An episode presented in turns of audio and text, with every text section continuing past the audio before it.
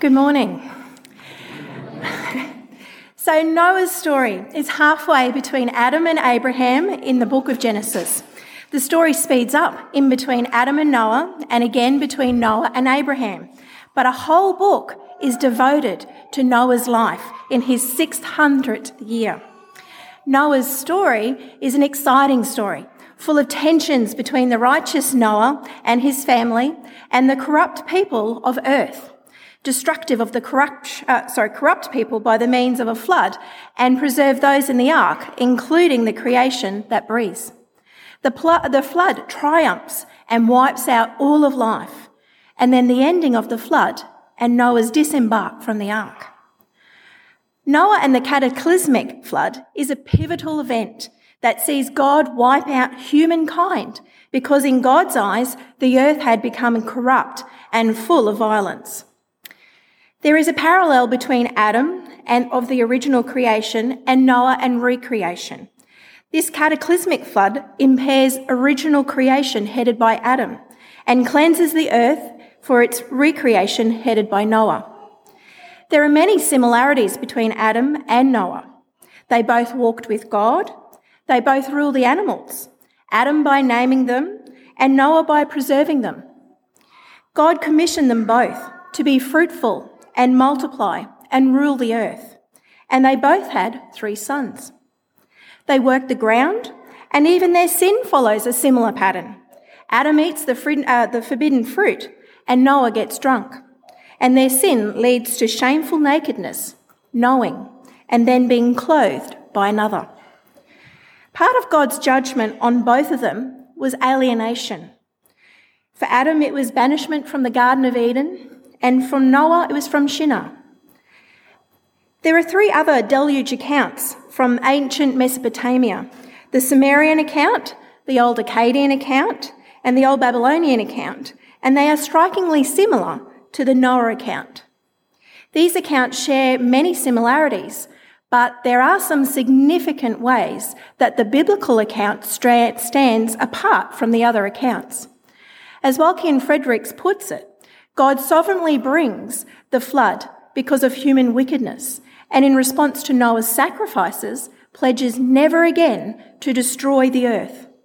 In contrast to God's, in the other accounts, bring the floods on because, to control the overpopulation and to get rid of the noisy people. And their sacrifice isn't done for worship, but hunger. The other major difference between the accounts in that of the Mesopotamian accounts, the heroes shut the hatch themselves, whereas in the biblical account, the Lord shuts the hatch of the ark, symbolizing God's divine protection that will keep the ark safe in the raging waters. Noah's salvation is due to divine grace, which you're going to hear all about next week when Charlie gets back. Noah was a righteous man, blameless among the people of his time, and he walked faithfully with God. He was told to build an ark, which was more like a chest than a boat. The relationship between God and Noah was a covenant relationship, and the word covenant occurs for the first time in the Bible in Genesis chapter 6, verse 18. But I will establish my covenant with you, and you will enter the ark, and you and your sons, your wife, and your sons' wives with you. It signifies that the maker of the covenant, God, oblige, uh, obligates himself to self impose commitments either on the condition of the favoured recipients, being Noah and his family, continued faithfulness as repayment. As Waltke and Fredricks suggest, God obligates God's self to preserve Noah throughout the imminent flood. Noah, on his part, must build an ark to preserve life and enter it according to the Lord's directions. Can God count on Noah? To be sure, God authors the covenant, but it cannot be effected without Noah's fidelity. If Noah does not build the ark and enter it, not only Noah and all life will perish, but so will God's purpose to rule the earth through Adam and his promise to crush the serpent through the woman's seed. The future of salvation history rides on Noah's faithfulness. On the other hand, Can Noah count on God? God calls upon Noah to trust him to keep that the threat to wipe out the earth and his promise to preserve him, his family, and the life that all breathes. If the Lord does not send the threatened flood, Noah will have wasted years of his life and of his three sons building the ark. Noah would become the laughing stock of history. And if God does not keep his promise to preserve Noah and his family through the flood, their faithful service is in vain. The plot develops as a divine and human covenant. Partners commit themselves to one another. Today, we are going to look at this relationship between covenant partners, God and Noah, and see how they can count on each other in the crisis. It's important to mention at this point that God did not regret creating humanity. God does not make mistakes. God was expressing sorrow for what people had done to themselves. The people had chosen sin and death instead of a relationship with God. Noah was not perfect, but he did please God. Sin in Noah's day is the same as sin today. It grieves God. We can follow Noah's example and find favour in the eyes of the Lord, in spite of the sin that surrounds us. Noah sinned just like we all do, but Noah wholeheartedly loved and obeyed God. For a lifetime, Noah walked step by step in faith as a living example to his generation. Like Noah, we live in a world filled with evil. We need to ask ourselves, are we influencing others? Or are we being influenced by them? Noah was different from his contemporaries who were corrupt in their ways. Noah was righteous and blameless. Therefore, we are told explicitly of his godly virtues, and then to his highest accolade, he walked with God. The Lord in chapter 7, verse 1 says, I have found you righteous. Noah is characterized by his good works, or not by his good works, but they are an expression of his true faith. He did everything just as God, the Lord, commanded him. These are connected to the two critical actions of Noah building the ark and entering it. That demonstrated his faith and trust in the covenant with God. Noah was faithful he built the ark to the exact specifications given to him by God. He demonstrated his commitment to the task given to him by God, and he got right to work when God had asked him to build the ark.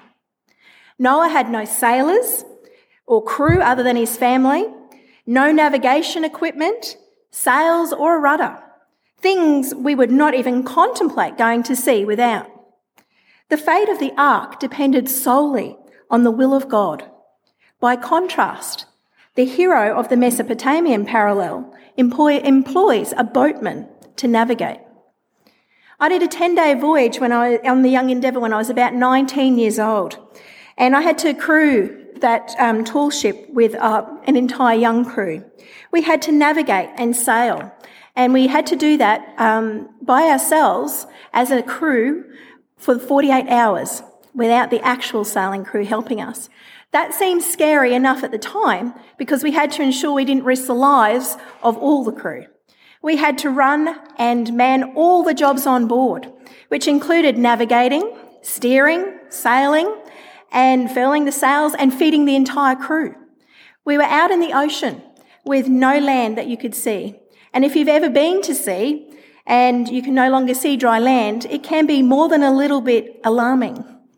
I think Noah only had only having a portal in the top to see the stars was actually a good design idea by God. I don't think I would have wanted to see anything else. With God's command to enter the ark, Noah was to enter with his wife, his sons, and their wives, and to bring them into the ark, every two of every living creature, male and female, to keep them alive. Have you ever wondered how the animal roundup may have happened? Did Noah and his family spend years collecting all the animals? We're not told in the Bible how exactly this happened, but we could imagine. In reality, the creation, along with Noah, was doing just as God commanded. They seemed to have no problem gathering the animals.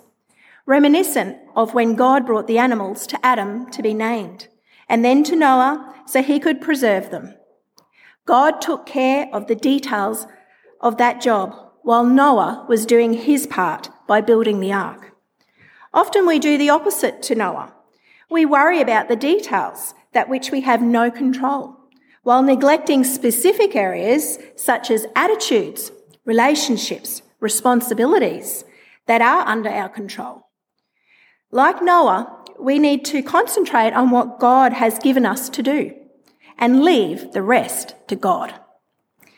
God commanded Noah to enter the ark, then shut him in.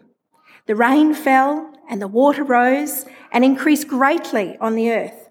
The repetition of the waters rising and covering the earth, mountains and everything on dry land, signifies the all encompassing devastation and death inflicted by the flood. We have the cleansing and the uh, preservation. So we see a contrast from devastation of the flood to the renewal of the earth, original creation and recreation. After 150 days of water flooding the earth, God remembered Noah and all the wild animals and the livestock that were with them in the ark. And he sent wind over the earth, and the waters receded. Eventually, when the ground was dry, Noah waited for the divine word that it was safe to disembark. God eventually said, Noah, come out. Noah's disembarkation from the ark amplifies his consistent obedience to God. The first thing he does is to build an altar to worship God. This is very significant because of Noah's sacrifice.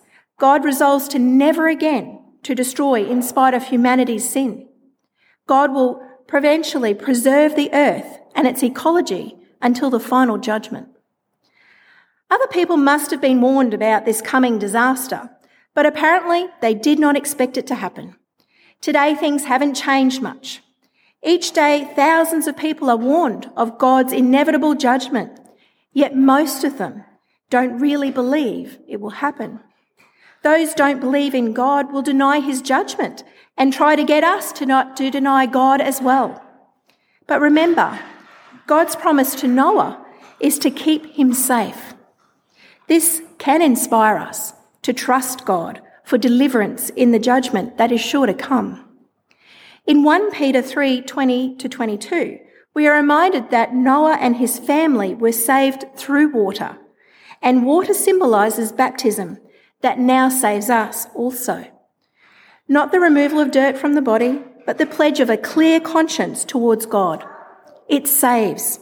It saves us by the resurrection of Jesus Christ, who has gone into heaven and is at the right hand, with angels, authorities, and powers in submission to him. We are reminded in 1 Peter chapter 4 that the living for God, Jesus suffered in his body. We too are reminded to arm ourselves with the same attitude because whoever suffers in the body has finished with sin. As a result, we are reminded not to live the rest of our lives for, human, for evil human desires, but rather for the will of God. We need to be alert and of sober mind. Love each other deeply. Love covers a multitude of sins. Offer hospitality without grumbling. Use whatever gifts we have been that we have received to serve others and praising God. The good news for us that countless times throughout the Bible we see God showing his love and patience towards humankind in order to save them. Although God realizes that human hearts are filled with evil, God continues to try and reach us. As we read in the passage from Matthew 24, 36 to 44, we do not know on what day the Lord will come, and so we must be ready, because the Son of Man will come at an hour when we do not expect him. Just like it was in the days before Noah entered the ark, people were eating and drinking, marrying and giving in marriage, and they knew nothing about what would happen until the flood came and took them away. This is how it will be at the coming of the Son of Man. The flood did not affect a human change in humanity. And we all still sin. And we live in a broken world. But because of Noah's sacrifice, that effected a change in God by pacifying his righteous indignation against sin. This is good news for us because as long as the earth endures, God will preserve earth and guarantee the continuation of humanity until the end of history by guaranteeing its sustaining food supply too. Next week, Charlie will elaborate on God's provisions, including God's abundant grace for the post flood world. Let us pray. We thank you, God, that you are a God of love, for the example of Noah's obedience, faithfulness, and commitment to you, and especially for his sacrifice to worship you. That significant sacrifice to worship you ensures us that you will never again destroy humanity in spite of our sin. We are appreciative that you will providentially preserve the earth and its ecology until the final judgment. Help us to follow Noah's example of his relationship with you when he was in the midst of a world full of wickedness, corruption, and evil, walking faithfully with you. Help us to hear your voice speaking to our hearts, and we ask that the desires of our hearts be aligned with your will. Guide our every step so we don't make a wrong decision or take a wrong path. Fill us with the knowledge of your will in all wisdom and spiritual understanding. Help us to do all things in a way that pleases you. In Jesus' name we pray. Amen.